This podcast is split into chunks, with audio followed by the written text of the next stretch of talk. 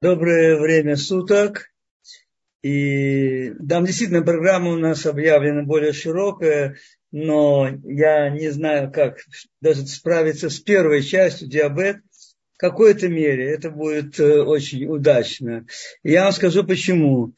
Э, ну, у меня было до сих пор, пока вот это не было поставлено, тоже довольно такой взгляд на диабет. Ну, не хватает инсулина, поджелудочная железа немножко слабо работает еще, ну, добавим инсулина, и все будет хорошо. Но понятно, я знал какие-то новые какие-то э, вещи, которые говорится, все, но не настолько, чтобы посмотреть, как это все непросто и как это все сложно.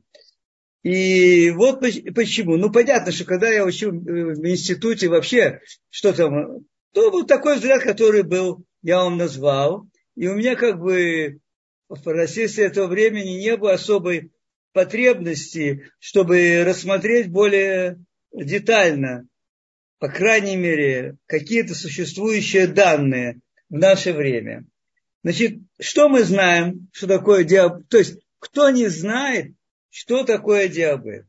Ну, кто не знает? Это все говорят об этом. И совершенно однозначно большинством ученых, врачей, и даже таких организаций, как Всемирная организация здравоохранения, признается, что диабет это, в общем-то, назовем тем сом, который говорят, это пандемия. Это пандемия, которая, э, так сказать, действительно находится и существует в мире, и которая, честно говоря, в общем-то, никак и не снижается.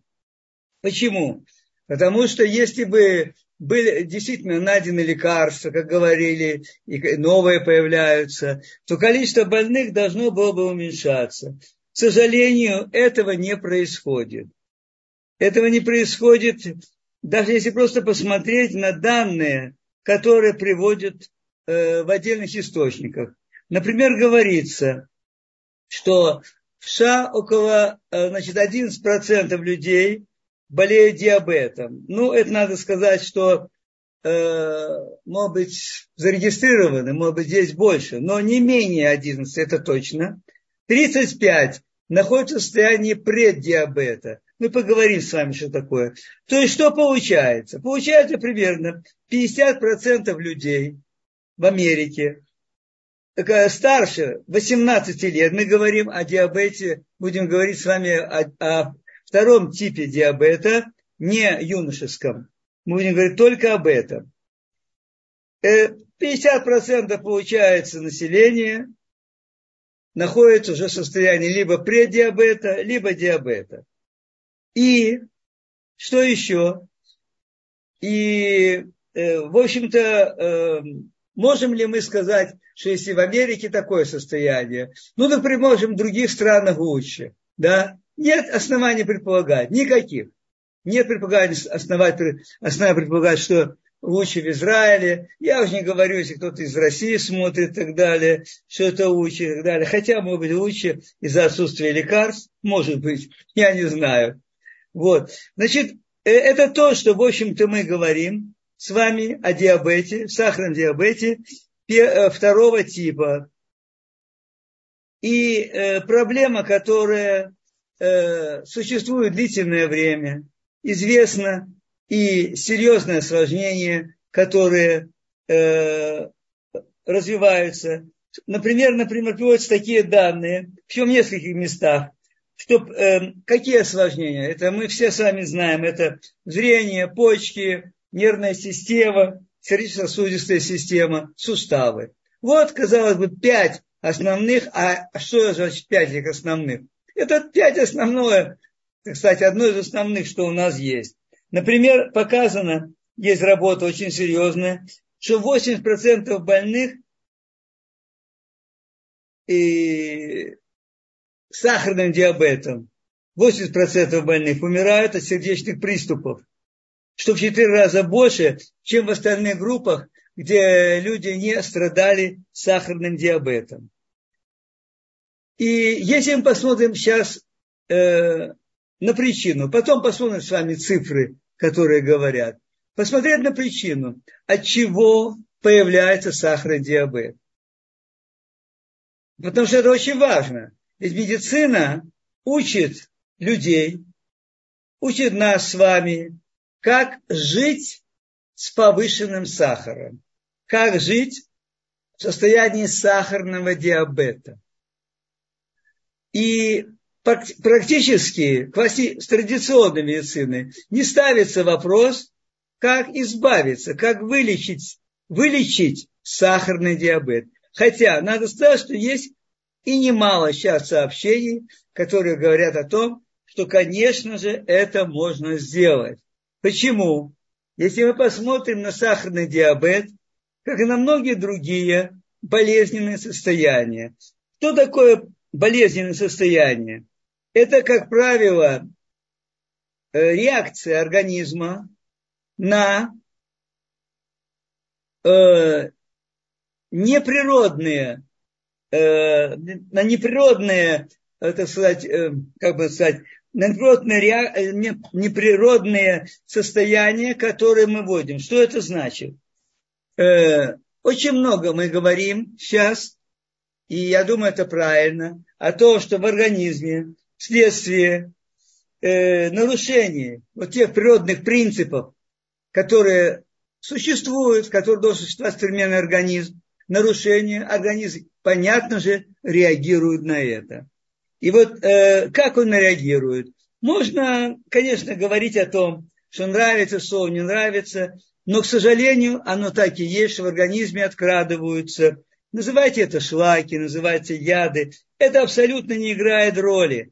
Любое заболевание – это избыточное накопление в том или ином органе, иногда во многих органах, и системах именно веществ, которые не естественны для организма, которые забивают его и которые очень тяжело э, функционируют.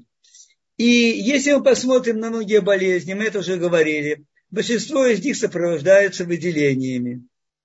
Значит, о чем это? Неважно выделение. Из носа, из кишечника, из э, горла.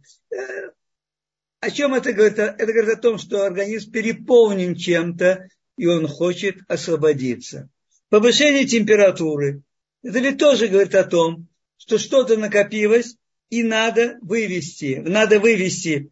Э, организм повышает температуру для того, чтобы вывести это из органи... вывести эти шлаки. Поэтому, если посмотреть на диабет с точки зрения как болезнь, нарушение обмена, и понятно, что в первую очередь это э, сахаров, углеводистого обмена, то тогда можно понять, что, как, как лечить и как к этому относиться. Ведь что происходит, э, что происходит при диабете? При диабете происходит следующее явление, что из-за э, нарушения обмена веществ в организме повышается уровень сахара. На это повышение, понятно, организм реагирует повыш... повышением выработки инсулина.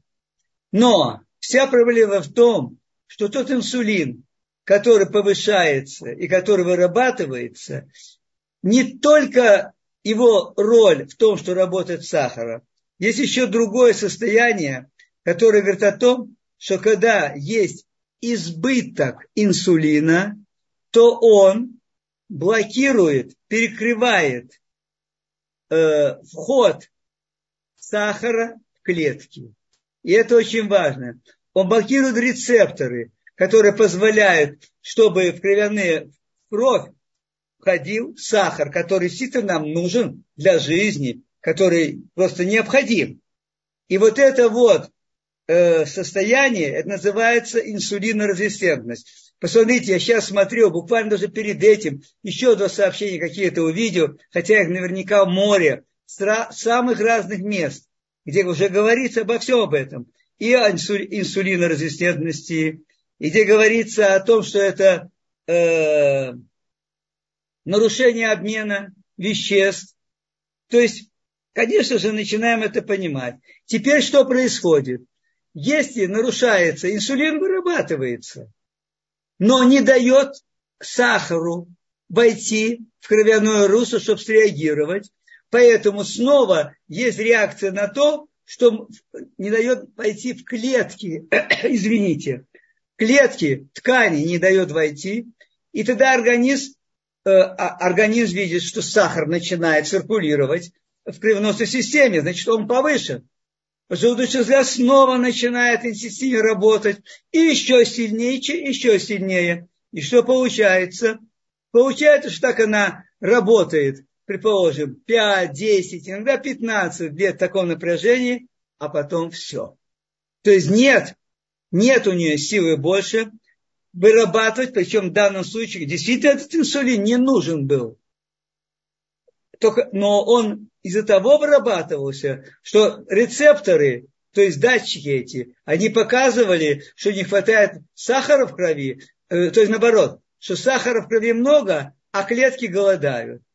И тогда начинает действительно функция поджелудочный режим начинает снижаться и падать. И вот тут вот начинается вот эта вся проблема.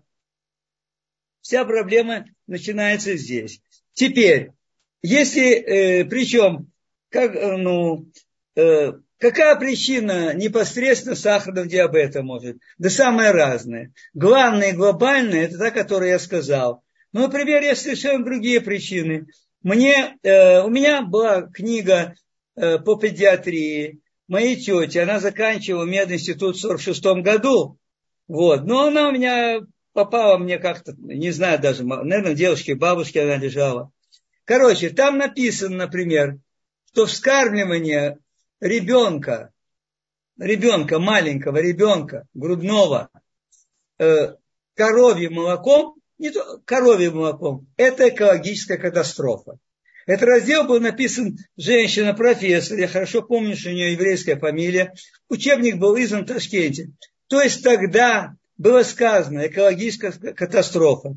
Потом я не, неоднократно читал, но больше в литературе по натуропатии, о том, что действительно одна из основ вот это закладывание э, диабету и э, неправильной работе организма, она происходит уже именно тогда, начинает это проявляться. Именно тогда, потому что действительно это, ну действительно, как написано было, экологическая катастрофа. Теперь, если мы с вами смотрим на цифры, которые есть, это же, ну здесь, ну, я не знаю даже, как можно не ужаснуться, это настоящая действительно пандемия, с которой надо работать. Это несравненная вещь э, ни с какими там эпидемиями гриппа, неважно, как их называть и тому подобное, потому что это то, что идет и растет. И мы видим, что лечение, оно, в общем-то, в целом, оно безуспешное лечение. В каком плане? В плане вылечить. Не в плане как-то, чтобы человек жил с этим, до тех дней, которых, наверное, ему отведен э, э, Всевышним.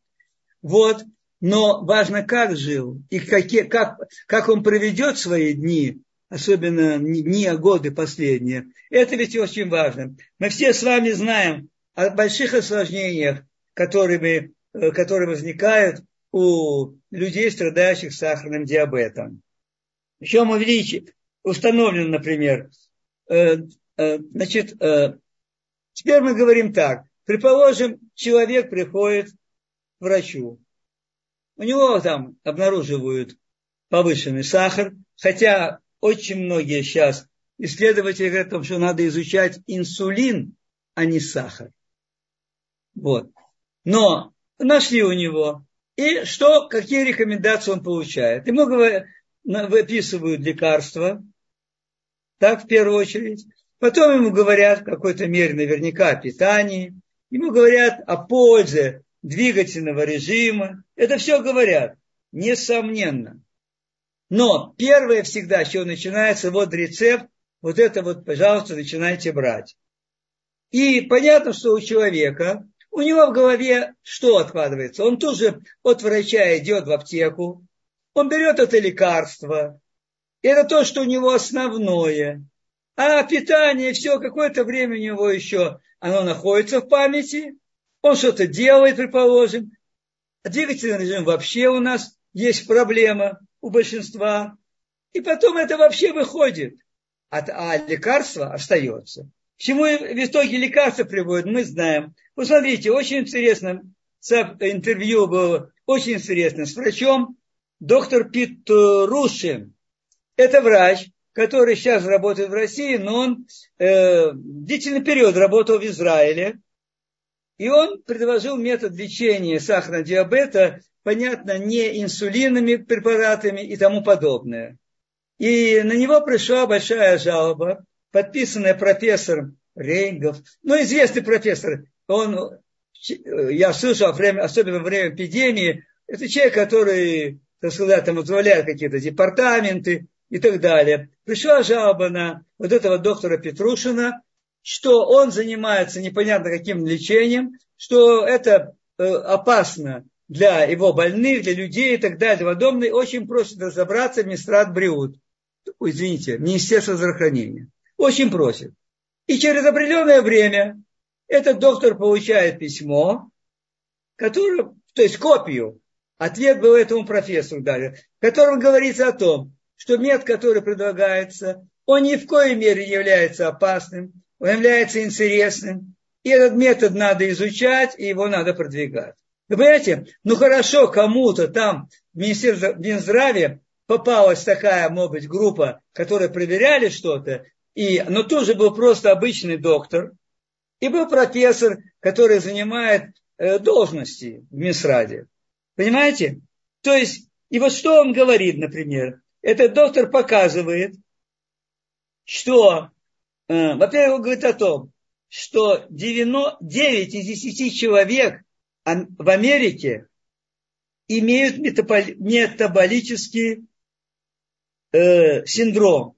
Что значит метаболический синдром? То есть нарушение обмена углеводов, который выражается в гиперинсулинемии.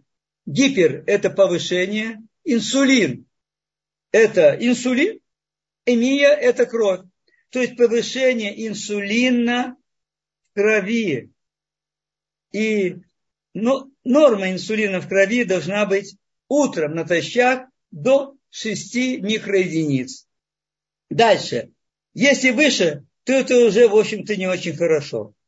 Теперь, это мы вернемся к этому изучать. Теперь, что он еще показывает, приводя данные? Понятно, что это не его. Существуют данные, которые говорят о том, что применение инсулина и препаратов, которые способствуют повышению уровня инсулина, увеличивают смертность в среднем на 22% у больных с сахарным диабетом второго типа. Причем это сейчас, слава богу, известно, и это проверяется. Есть очень интересный показатель.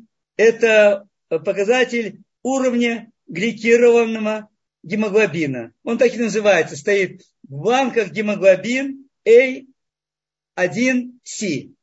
Так вот этот уровень гликированного гемоглобина, во-первых, он показывает уровень э, инсулина за э, три месяца. Не просто однократно все. Вот пришли, сделали анализ и все. Он показывает за три месяца. И во-вторых, он очень информативный.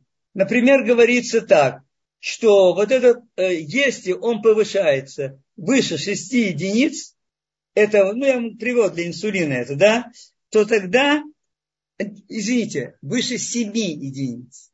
До 6 это хорошо, 6 до 7 это такое же пограничное, а выше 7 это уже нехорошо. Это называется уже даже декомпенсированным стадией диабета.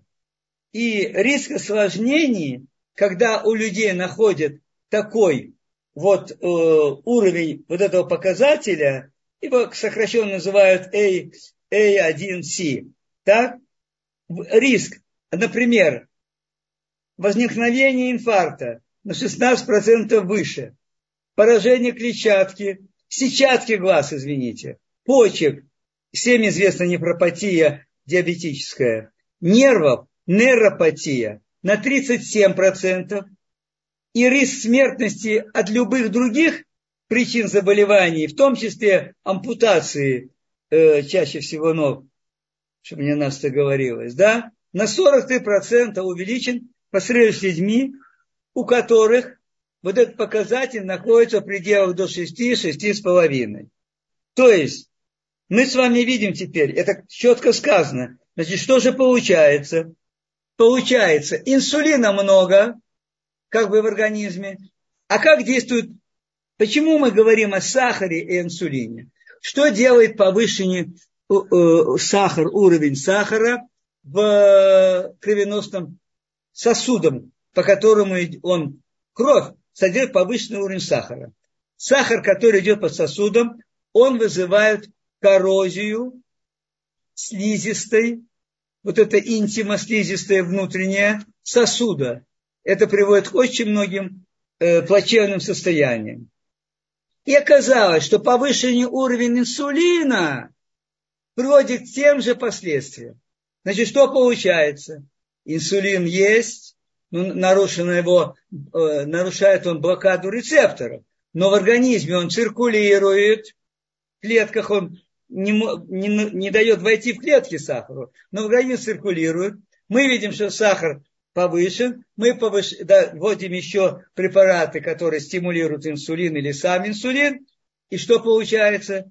Возникает та же коррозия сосудов, которая от повышенного сахара. И э, это приводит, мы с вами уже, у нас была тема такая, что ведь большинство наших состояний и бед – это от нарушения кровоснабжения органа. Это то, что мы видим, потому что нарушается там возможность образования тромбов, возможность образования соединения сахара и белка, которые циркулируют.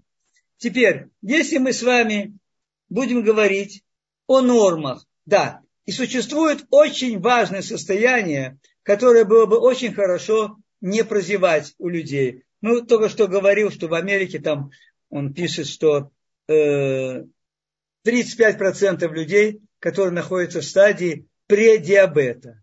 Предиабета, то есть они уже, так сказать, вот, подходят, не надо мне вам объяснять. Значит, уровень сахара, который находит, определяют в крови, э, от 100 до 125 это уже миллиграмм на, э, миллиграмм на литр. Это уровень уже предиабета. Предиабета только. А все, что выше 125, это уже диабет. И нормальная, нормальный уровень сахара это 80 миллиграммов в целом. Если он там уже подходит 100, ну, говорят иногда, что ничего, но в целом, конечно, хорошо, когда он 80, ну, не знаю, может быть 90. Что такое? Что такое 80 миллиграммов сахара на литр? Это оказывается одна чайная ложка сахара, которая циркулирует в крови. Одна чайная ложка. Сколько современный человек средний потребляет сахара, то есть если возьмем углеводы, те, которые он съедает, не чистый сахар только, а углеводы, из которых образуются сахара, то оказывается это где-то около 30, 32 чайных ложек, а есть еще данные, по которым из жира тоже образуется сахар, то иногда получается примерно эквивалентно 64 чайным ложкам в день. Понятно, что-то происходит. Но если так задать вопрос, ну так а все, человек должен был бы, если норма одна чайная ложка, это понятно, что есть фильтр, есть настоящий наш страж, который не дает развиваться, который утилизирует сахар, но, опять-таки, мы уже говорили, что это при условии, что если это все правильно работает, если правильно относится к лечению, тогда можно говорить о том, что как-то на начальных этапах, и я вам уже говорил, иногда 10, иногда даже около 15 лет, организм справляется, а потом все. Поэтому, вероятно, пришло время, я думаю, пришло время очень серьезно пересмотреть отношение к лечению сахарного диабета. И главное, вот этого состояния преддиабета, То есть, если человеку делается этот анализ 1 э, A, 1 C, и находишь, что он уже выше 6, да, то, конечно же, надо повторять, и надо да, уже заниматься именно теми средствами, которые действительно помогают нормализовать процессы обмена углеводов в организме. Причем рекомендация, которая существует, говорит о том, что после 30 лет рекомендуется людям один раз в три месяца сделать вот этот анализ и посмотреть, как, это, как, э, как он ведет себя в процессе времени.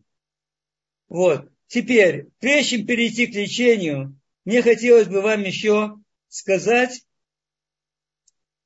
э, что есть еще один очень интересный показатель, который я прочитал, и, честно говоря, не успел посмотреть, как он, э, ну, как он трактуется, как, как он, э, ну, как он широко применяется. Но в частности, вот у доктора Берга, он приводит данные не только свои, он говорит о показателе, который называется ГОМА, то есть H-O-M-A. Это показатель на уровень инсулинорезистентности. То есть на тот уровень, сколько находится инсулина в организме из-за того, что блокируются рецепторы и так далее. И э, почему? Потому что большинство людей, понятно же, не знают, что они находятся в состоянии преддиабета. Это совершенно четко нам известно. И, может быть, даже был период, когда мне говорили, что у тебя, вот, наверное, преддиабет, еще что-то. Я тоже как-то так относился к этому все. И вот он предлагает очень интересный домашний тест, потому что, я не знаю, можно сделать этот анализ, у нас нельзя, хотят сделать его или не хотят, тоже важный вопрос. Он предлагает очень интересный домашний тест. Это такой, вот несколько тут рекомендаций. Я думаю, они интересны. Например, стать ровно, стопы поставить ноги вместе, потом опустить голову вниз, э, но не наклоняясь, опустить голову вниз и посмотреть, можем, э, увидим ли мы свои стопы. В большинстве случаев мы обращаем внимание, что живот, наверное, в определенном возрасте, уже чуть-чуть, может быть, старше, нет, живот мешает нам увидеть стопы. Первый показатель, о котором он говорит, что надо задуматься о преддиабете. Второе, учащенное мочеиспускание, особенно по ночам. Третье, это определенные проблемы с памятью, определенная какая-то, может быть, иногда сознание как-то человек немножко не так находится. То есть, это говорит о том, я скажу вам, почему это так, это свидетельствует о состоянии кровоснабжения головного мозга. Дальше, ну, понятно, если мы говорим о деменции, это пожалуй, как следствие такого состояния Леолейна. Так, теперь э, необходимость, человек не может длительное время быть без перекусов особых. Если он не занят или еще что-то так, как-то там работа, нет условий. А так, человек, тяжело ему, например, сделать перерыв в питании, предположим, 7-8 часов. Позавтракал, а потом через 8-9 часов он приходит и обедает это очень тяжело. Потому что тяжело в данном случае испытывать чувство голода. Опять-таки показатель преддиабета. Тяга к углеводам, к сладости. Усталость после еды. Покалывание или жжение в кистях, ступнях. То есть это говорит о определенном уже начале и нейропатии. И иногда, причем вот эти вот вещи, вот о покалывании, он пишет, что если отменить углеводы на какой-то период, то эти вещи сами по себе проходят. Дальше, употребление продуктов, в первую очередь таких масел, как соевая, канола, кукурузная, так, там много омега-6. Омега-6 способствует развитию воспалительных реакций в организме, в тканях. И такой препарат, как глютамат натрия. Все его знают, наверное, он используется почти во всех продуктах. Вот этот быстрого приготовления, которые, так сказать, э, дают вкус хороший. Вот там всякие эти кури, суп с куриным вкусом, еще что-то и так далее.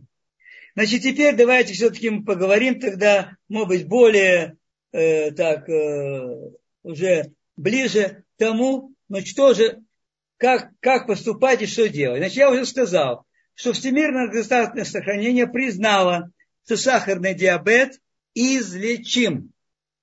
Очень хорошее признание, правда? Э, я видела тут одну запись, интервью, женщина, я не помню, она э, либо кандидат, либо доктор наук, профессор, она заведующая каким-то крупным отделением в НИИ, и она говорит о том, что да, можно излечивать, излечивать, и вот мы то делаем, но опять-таки она говорит о контроле. И сказала, очень интересно, в конце, в конце добавочка была, и говорит, да, вы знаете, у нас было два случая, когда в течение многих лет уже не, не отмечались явления сахара повышенного, все было излечение. Это люди те, которые были, э, у них была серьезная сила воли, чтобы изменить характер своего питания. Хорошее признание, правда? Совершенно четко признает, что да, можно контролировать, но вот два случая у нас таки было это полного излечения. Значит, теперь, что же все-таки стоит делать? как нам подходить к проблемам. Вот, например, э, по-моему, Шонин, еще доктор, он очень интересно дает схему причин и на, э, и на, на, что, э, на что, какие причины возникают и что вызывает сахарный диабет, точнее даже, как его лечить. А это там же и заложены причины. Значит, первое, что говорится – понятно, это влияние питания. Естественно, то, как, какое количество углеводов человек будет получать, как они будут распределяться, все и так далее. Это, это влияет.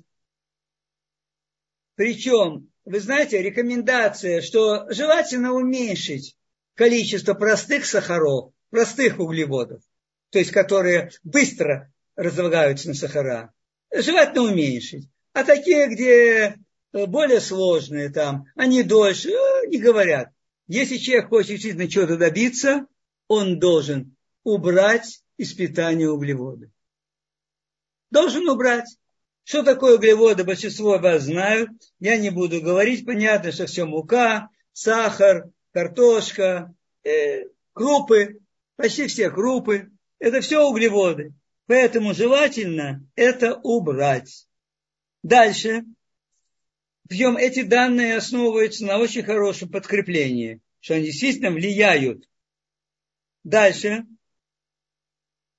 То есть питание, если мы говорим сейчас убрать крупы, убрать все, нам как-то не очень хорошо становится. То есть питание все-таки должно преобладать, должны преобладать это э, белки, растительные животные, понятно, овощи, зелень, которых действительно очень мало э, углеводов есть. А жиры, надо сказать, что он один из главных источников энергии. И это все знаем. Кето-питание, о котором столько говорят, это чудесно подтверждает. Значит, это первое. Это питание. Второе. Это ходьба. Причем ходьба не менее двух часов в день. Для чего нужна ходьба такая? Для чего она нужна? Она нужна для того, чтобы сжигать гликоген, который откладывается. И таким образом перестройка организма переходит вот с этого углеводистого э, обеспечения энергии на более жировое. И это очень важно. Казалось бы, два часа в день действительно это немало. Но я посмотрел, ведь многие рекомендации, которые говорят, говорят о том, что нужно ходить примерно 8-10 километров в день. что такое 8-10 километров в день, а идти, э, ну, я думаю, человеку после 50 лет, не знаю, э, ну, в среднем будем брать. Хорошая скорость – это примерно 5 километров. Можно а, участками усилить, э, ну, в смысле, ускоряться. Но в целом 5, так получается действительно 2 часа в день. То есть, понимаете, о чем говорится? Два часа в день ходьбы. И третье, о чем он говорит, очень важна регуля... Кстати, вот два вот эти, две эти вещи, то есть ходьба, двигательный режим и перестройка питания, они ведь в целом ни Минздравом, ни в целом медицины никто не отрицает. Как говорится, какое внимание им уделяется. Но никто не отрицает этого ведь. А вот третье, это регуляция работы печени и поджелудочной железы через гипоталамус. У нас есть внутри такой орган, который называется гипоталамус. Очень важный. Регулирует очень многие процессы. В том числе, как я только что сказал, это процессы работы печени поджелудочной железы. И для того, чтобы этот гипоталамус хорошо работал, что надо? Только что недавно говорили. Хорошее кровоснабжение его. Чтобы к нему хорошо приходила кровь. А основное 40%, 45% кровоснабжения э, гипоталамуса, оно происходит от сонных артерий, позвоночных артерий, от позвоночных артерий. Так? Значит, теперь, что, что отсюда следует? Если мы посмотрим статистику, да каждый сам себя про, просмотрит честно, как часто бывает, что и голова какая-то неясная, и тут зажата, и тут прихватила, и тут. О чем это говорит? Практически большинство всех этих проблем, они заключаются в шейном отделе позвоночника. И мы это с вами знаем. Шейный отдел позвоночника это то место, которое может помочь убрать очень многие болезненные состояния. И вот это как раз, надо сказать, когда и дают рекомендации, это как раз недооценивается. И действительно, ну, смотрите, приходит человек с сахарным диабетом. Ну, что надо первое сделать? Надо дать ему лекарства, надо в конце концов порекомендовать ему ходьбу, тоже неплохо, правда? Изменить питание, как и что, это уже вопрос. Потому что кто-то скажет там, предположим, о голодании, о интервальном голодании, к примеру. Мы сейчас посмотрим это. Кстати, я хочу вам сказать, что действительно результаты очень хорошие. Причем рекомендуют, рекомендуют, рекомендуют врачи, рекомендуют голодание тоже.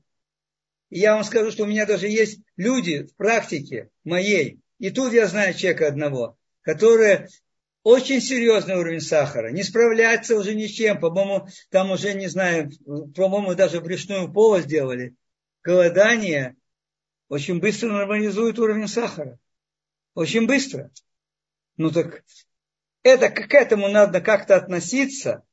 Почему это не делается, это уже другой вопрос. Значит, Значит, и поэтому действительно тяжело связать гипоталамус, нарушение кровоснабжения э, головного мозга, зажатая шея у большинства, зажатая шея. Действительно тяжело связать. Надо дать то, что есть в схеме. Какие дать лекарства, инсулин колоть, еще что-то и так далее. Значит, теперь, ну, в общем, все это я как бы вам наговорил, да, а теперь давайте мы все-таки посмотрим, что же надо сделать. Во-первых, вот этот уровень сахара надо контролировать, чтобы человек не увидит уже, что он как бы в стадии преддиабета, чтобы заняться собой серьезно и не перевести себя в другую, потому что тогда намного тяжелее что-то делать. Вот. Поэтому э, это первое, что хорошо было бы делать. И я думаю, что это не проблема. Я думаю, что э, никогда не откажут раз в три месяца сделать этот анализ людям. Потому что так вот и пишут, смотрите, важно не пропустить стадию преддиабета. Не пропустить. Это очень важно. Что же рекомендуется, вот, то есть основные глобальные, это понятно. Это питание и серьезный двигательный режим. Именно серьезный. Не просто выйти прогуляться. Хотя это тоже, между прочим, не так бы плохо. Особенно если перед сном 30-40 минут пройтись. Но это добавки к тому, что человек сделал свои 8-10 километров ходьбы. Мы сейчас говорим о том, что человек хочет вылечиться. Если он хочет поддерживать и приводить потом неизвестно что к чему, ну, мы все знаем, чем заканчивается часто, чем заканчивается э, таки, такой диабет. Мы знаем это и катаракт, и глаукома. И главное не только это, главное, что это нарушение э, сетчатки. И это часто приводит к э, ну, потере зрения. Вот. Это приводит к нарушению нервной системы, нейропатия, когда у человека все время как бы мурашки, то не имеет, то иногда человек кажется, что у него мокрые ноги, голени, хотя в самом деле это не так. Это нейропатия. Кстати, нарушение сетчатки тоже это сосудистые нарушения, в том числе и частота различных осложнений, особенно таких, когда нарушается кровоснабжение, например, сосудов голени, потому что это более тяжелый участок. И тяжелее оттуда кровь отходит. И это иногда заканчивается, в общем, заканчивается это иногда апутацией. И я имел да, в, своей, э, в своих семье, не, не, ну, у меня двоюродный брат, еще я видел, когда отношение такое к диабету, это, но это было давно, может быть, меньше знали. Так, то есть осложнений достаточно много. Значит, что же делать? Вот это основное, что мы сказали. Теперь посмотрите, сколько интересных есть рекомендаций и это рекомендующие, это рекомендации действующие, о которых говорят практикующие врачи. Это не просто так, кто-то что-то сказал, что это может быть. И вот посмотрите, э, например, вот там же где-то я скомпоновал просто, рекомендуют, например, витамины, которые могут э, быть профилактикой осложнения сахарного диабета. То есть никто не говорит, что они вылечат от этого. Но профилактикой они могут. За счет, за счет чего?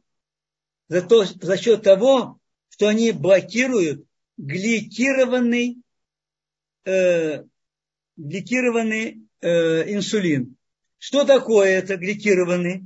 Это когда большим уровнем соединяются большие уровни сахара и белка. Кстати, я об этом не сказал, но это очень важно, потому что вот иногда мы говорим углеводы снизить, а, например, э, есть такая, я не знаю, такое приготавливают блюдо, я не знаю, барбекю, я не знаю, это прибор или это блюдо, когда готовят, не знаю. Короче, там мясо, и там сладкое этот, э, наверху это сладость, соусы и так далее.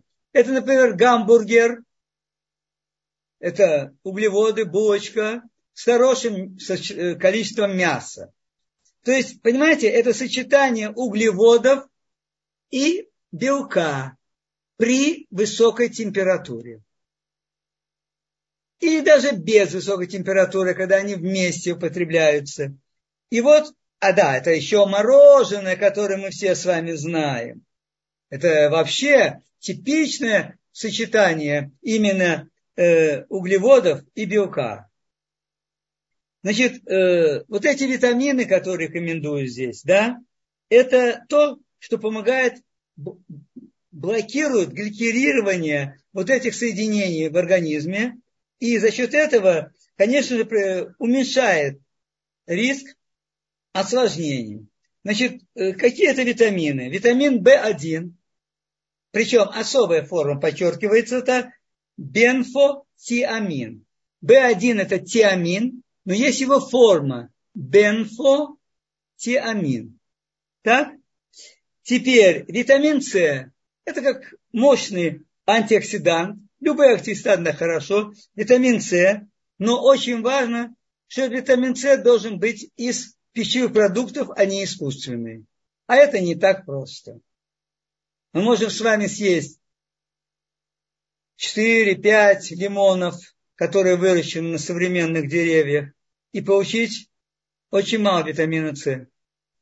Потому что за счет того, как он выращивается. Дальше, витамин D.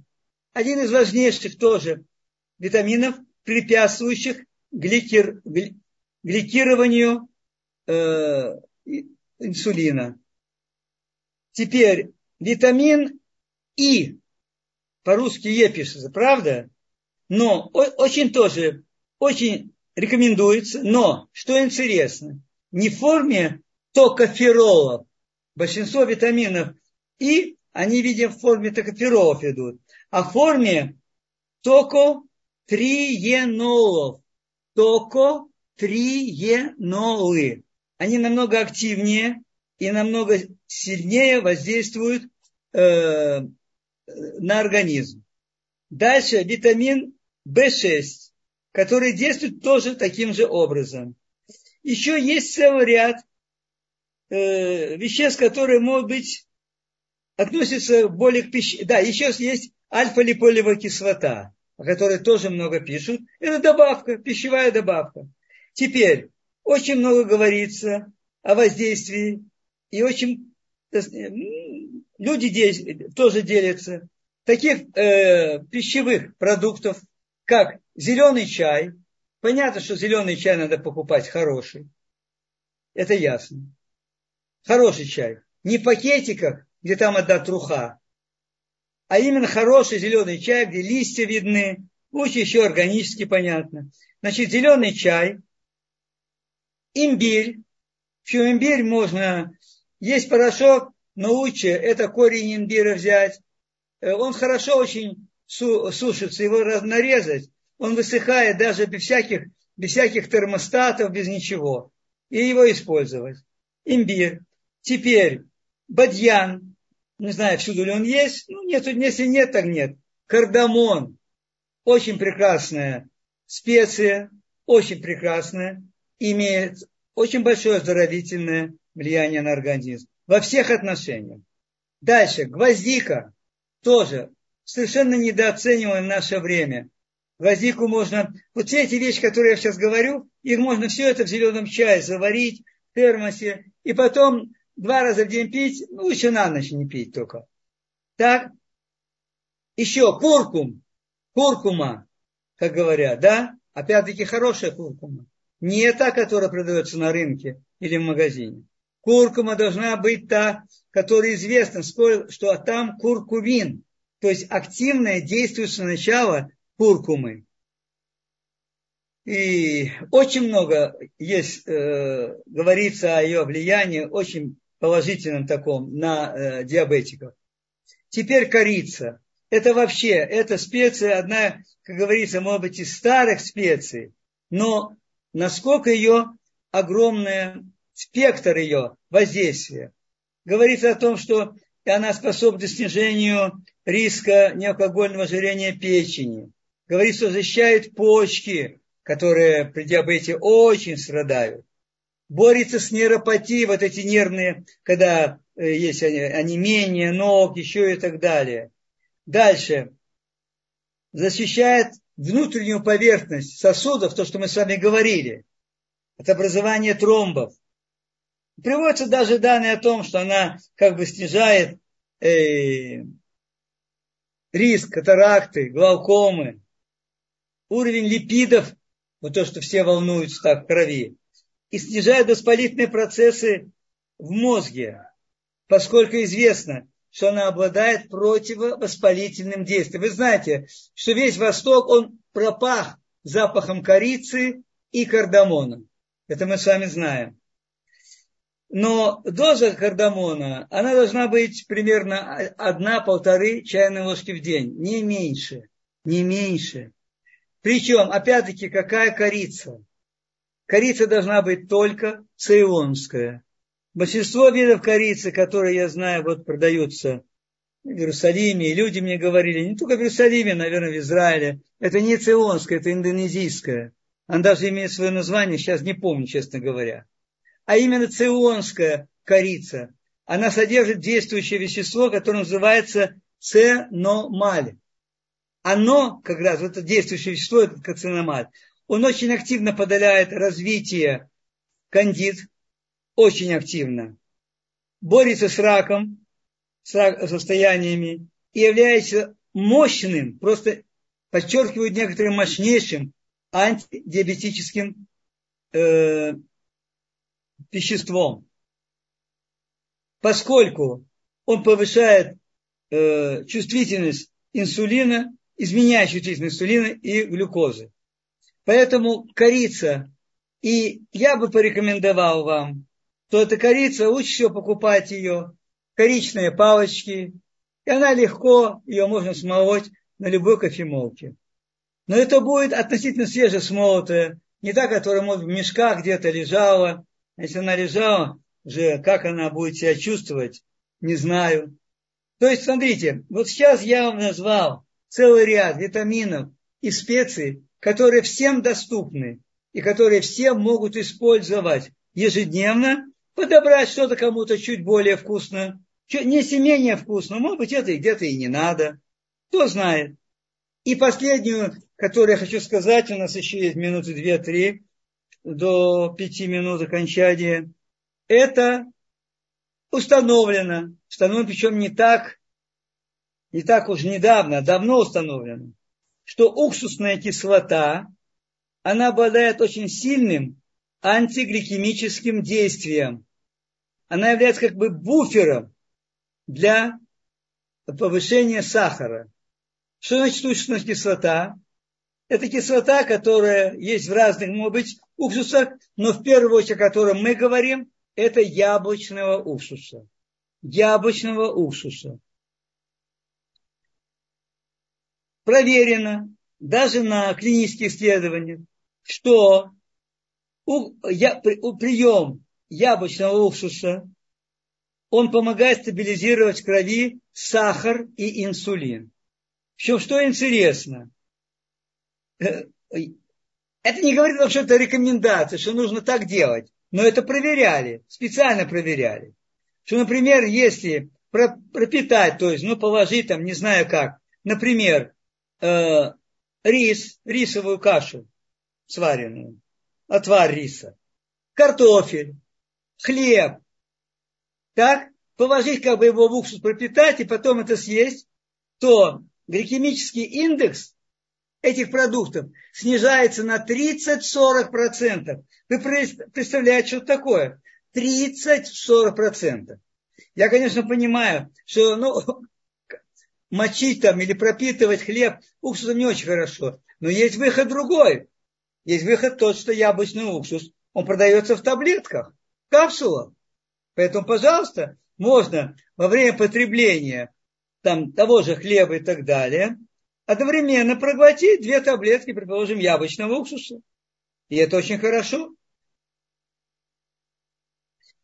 Но опять весь вопрос, какой яблочный уксус? Мы все время с вами во всех наших беседах совсем очень важно, какой это продукт.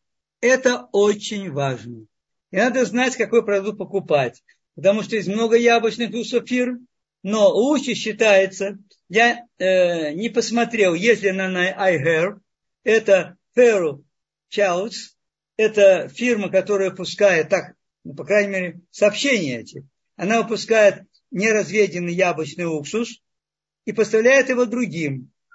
Считается очень хороший. И то, что есть, я то, что я покупаю, это яблочный уксус фирмы Брег. 2Г. Это не доктора Брега. Фирма Брег. Г. Так? Они прямо пишут, но действительно концентрированный абрилужус это очень тяжело, и они разбавляют его до 5% состояния. Хотя, конечно, я предпочел бы получить концентрированный и самому разбавлять. Это всегда лучше. Но, по крайней, мере, по крайней мере, эти две фирмы. Действительно, стоимость этого уксуса отличается от того, который продается. И даже в органических магазинах у нас здесь немецкая фирма производит яблочный уксус, он стоит теперь там 25-30 шекелей, это стоит дороже, значительно. И вот последнее хочу сказать, что э, такая рекомендация, не знаю, как отнестись, но говорится о том, что если у людей утром высокий сахар, хотя они точно знают, что накануне они не злоупотребляли и не кушали много углеводов, ничего, а утром сахар высокий. Так? Из-за чего это? Потому что печень э, производит много сахара. Это называемый глюконеогенез. Печень производит из-за гликогена, который у нее находится, из-за гликогена. И тогда говорят, вот написано, что 10 граммов яблочного уксуса, 2 столовые ложки, на воде, примерно 200 миллилитров воды, перед сном очень хорошо регулирует эту проблему. Очень интересно. Не знаю, не могу сказать, никакого опыта с кем-то нет. Единственное, что рекомендуют яблочный уксус, как лимонные соки, все пить через соломинку, соломку, для того, чтобы она не так контактировала, влияла на эмаль зубов. Ну вот смотрите, это мы так пробежали. И для меня большая часть всего здесь нового, действительно. Я даю вам только обзор, который я нашел. Который нашел. Его много можно найти. Э, пробежали только так вскользь по диабету. И мне кажется, вот эти все рекомендации, они очень логичные. И они, главное, что они простые. Единственное, ну, действительно надо делать. Ну, делать тут проще принять таблетку. А вот эти рекомендации, причем есть очень хорошие, те же витамины добавка и те же вещества, корица, ее можно всюду добавить. Это все очень доступно, но опять, еще раз, еще раз, еще раз повторяю, это должны быть качественные продукты. Я уже говорил насчет корицы, насчет яблочного уксуса, насчет витамина С. Если вы хотите купить, значит лимон хорошо бы, если, может быть, он будет органический. То есть здесь надо, это не просто так. Вот, взял и все. Все, на этом э, наверное, надо закончить. Следующая тематика, которая была объявлена, если будет все нормально, возможно, мы тогда э, в следующий раз, когда будем встречаться, сделаем. Сейчас, если есть вопросы, то, пожалуйста, Батшева. Да, спасибо вам большое. Я вижу, здесь есть слова благодарности. Спасибо вам за такой чудесный урок. И здесь задают вопрос, какие фирмы, что имеется в виду, каких точно? Вот, я, я вижу, я знаю только то, что есть на iHair. Там есть эта фирма Брэк, она есть. Ту, которую я недавно прочитал, вот эта фирма, как я вам сказал, э, сейчас я посмотрю и скажу вам точно. Вот. Я, я ее э, так просмотрел, не, не могу сказать, что я ее очень внимательно просмотрел. Она, я ее не увидел там, на Эгер. Может быть, она и есть. Значит, э, ну, может, я потом напишу, что не, или я занимаю время. Одну секундочку, я сейчас вам скажу, где у меня тут столько всяких... А, э, нет, это не здесь.